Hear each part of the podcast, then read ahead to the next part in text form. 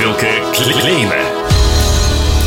Космос и жизнь под микроскопом. Древние цивилизации и технологическое будущее.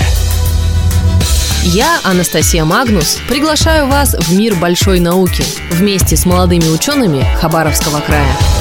Бутылка Клейна. У микрофона Анастасия Магнус. Здравствуйте.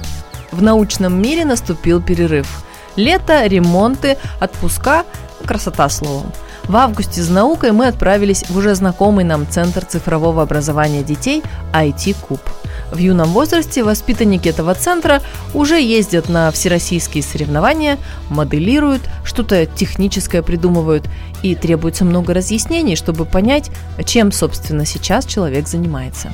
Один такой юный гений – Михаил Зарубин. Ему 16 лет. Он может сделать сайт, запрограммировать робота, при желании смоделировать какой-нибудь аппарат и объяснить вам, как это работает. Мы попросили Михаила рассказать о его научно-техническом старте. Я занимаюсь в IT-кубе. IT-куб – это образовательная платформа, в которой я проходил несколько курсов. Всегда интересовался таким направлением научно-техническим. Когда перешел в 87-ю школу, смог познакомиться с незнакомым, он меня, так скажем, позвал в IT-куб. Так скажем, я попросил, чтобы меня туда взяли. Всегда интересовался программированием, но появился шанс им заняться. Почему бы и нет? До этого я так занимался много чего интересным, в том числе 3D-моделированием. Немного не мое. Авиамоделированием тоже не особо. А вот как-то программирование больше зашло. В 14 лет примерно начал, получается, заниматься питоном на начальном самом базовом уровне. Питон язык программирования один из самых распространенных. Его практически многие знают, используют для много чего. Однако его самый главный недостаток в том, что не такой производительный. Ну, то есть, вычисления происходят дольше. То есть, те же самые плюса, C++, например, считают в разы быстрее. Еще у Python есть ограничения там некоторые, но это уже технические. Во время обучения в IT-кубе Михаил не без приключений подал заявку на образовательный курс интересной площадки под названием Яндекс Лицей – именно для молодых людей, которые интересуются и хотят развиваться в технических направлениях, а в школах этого, как правило, делать не могут, там просто нет таких программ. Так вот, для них существуют специальные направления, рассказывает Михаил Зарубин. Наш преподаватель Роман Мязинцев посоветовал, как бы нам пойти дальше изучать питон, раз нам понравилось и знакомо. Вот рассказал такой платформе бесплатной двухгодовой Яндекс Лицей. Мы пошли в Яндекс на первый год, в которой мы под самый самый конец уже. Была такая забавная ситуация, в Яндексе пропускают по баллам, и мы в самый последний день ночью за несколько часов до дедлайна сидели набирали баллы. Увы, я один выжил. Один человек из группы прошел первый год, меня отправили в КЦО, где я прошел второй год. Мне получилось выжить первый год и второй с натяжкой, потому что не было особо того, в чем я сильно разбирался.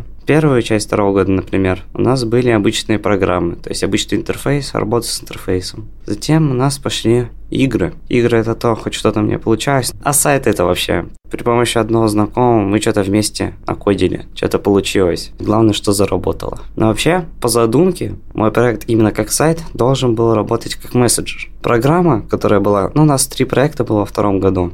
Первая программа, например, была как заполнение форм для документа, то есть небольшой опрос, и оно потом составляет документ, который можно распечатать. Игра была какой-то обычный 2D-платформер, потому что в Python 3D это очень сомнительная тема. А сайт, он сайт он просто хромал очень сильно. Выглядел хорошо, а вот работал не особо хорошо.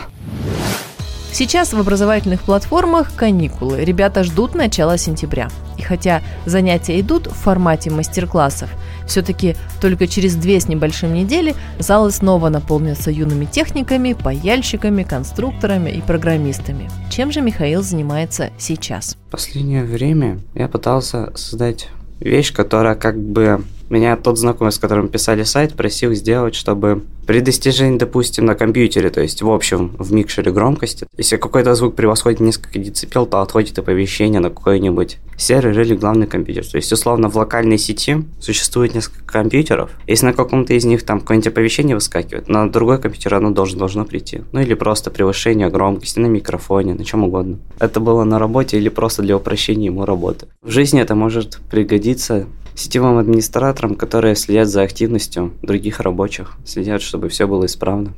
Ну, если какая-то внештабная ситуация, то можно, в принципе. И последний важный вопрос, который мы задали Михаилу, касался будущего. Куда дальше? Учиться, работать, развивать науку? И если да, то где? Проходил несколько курсов, например, первый год сетевого администрирования, довольно-таки интересная вещь. И как раз в 11 классе то есть на следующем учебном году буду проходить второй год, который будет нацелен на прохождение WorldSkills по администрированию. В общем, IT-куб мне очень нравится сама система преподавания и преподаватели. Очень хорошие, очень приятное на общение, все понимают. Но вообще я очень мало общаюсь с людьми, но преподаватели это, конечно, исключение. Хоть кто-то может удовлетворить интересы в предмете изучения. А, через месяц мне будет 17 лет. Я поступлю в 11 класс, а оттуда уже смогу поступить в универ. Но универ я уже выбрал примерный спектр, какой я хочу поступать и чтобы в них было парочку нужных мне направлений, чтобы построить карьеру айтишника, а в частности направления, например, DevSecOps, DevOps, вот эти вот, администратор сетевой, тот же самый кодер, геймдев. Я хочу поступить куда-то, чтобы получить образование, которое распространится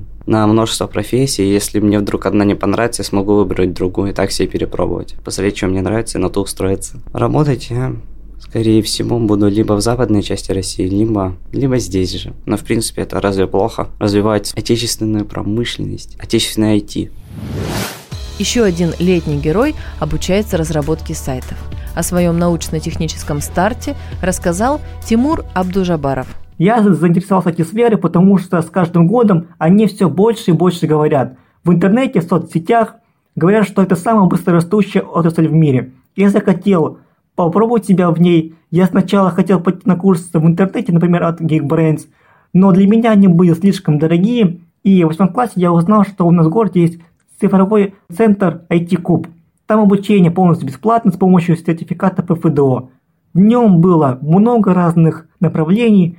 Меня лично заинтересовала веб-разработка, потому что результат ты видишь практически сразу, и чем ты больше занимаешься, тем красивее он у тебя становится. Буквально вчера ты не знал, что такое хедер, сегодня ты делаешь разную анимацию, адаптируешь сайт под разные типы устройств и так далее. В IT-куб я занимаюсь уже два года. В будущем я хочу устроиться на работу в Яндекс, потому что это одна из самых быстроточных компаний в нашей стране. И поработав в ней, я точно смогу получить бесценный опыт и улучшить свои навыки. Хочу в будущем открыть свой YouTube-канал, чтобы передавать свой накопленный опыт людям. Молодая наука – еще даже не наука, а только яркое начало, интерес к разным техническим направлениям, первое участие во всероссийских конкурсах, первые победы – это замечательно. И радостно, что есть люди и организации, которые помогают молодым талантам найти себя. Удачи им на непростом, но таком интересном научном пути. Меня зовут Анастасия Магнус. До встречи в эфире.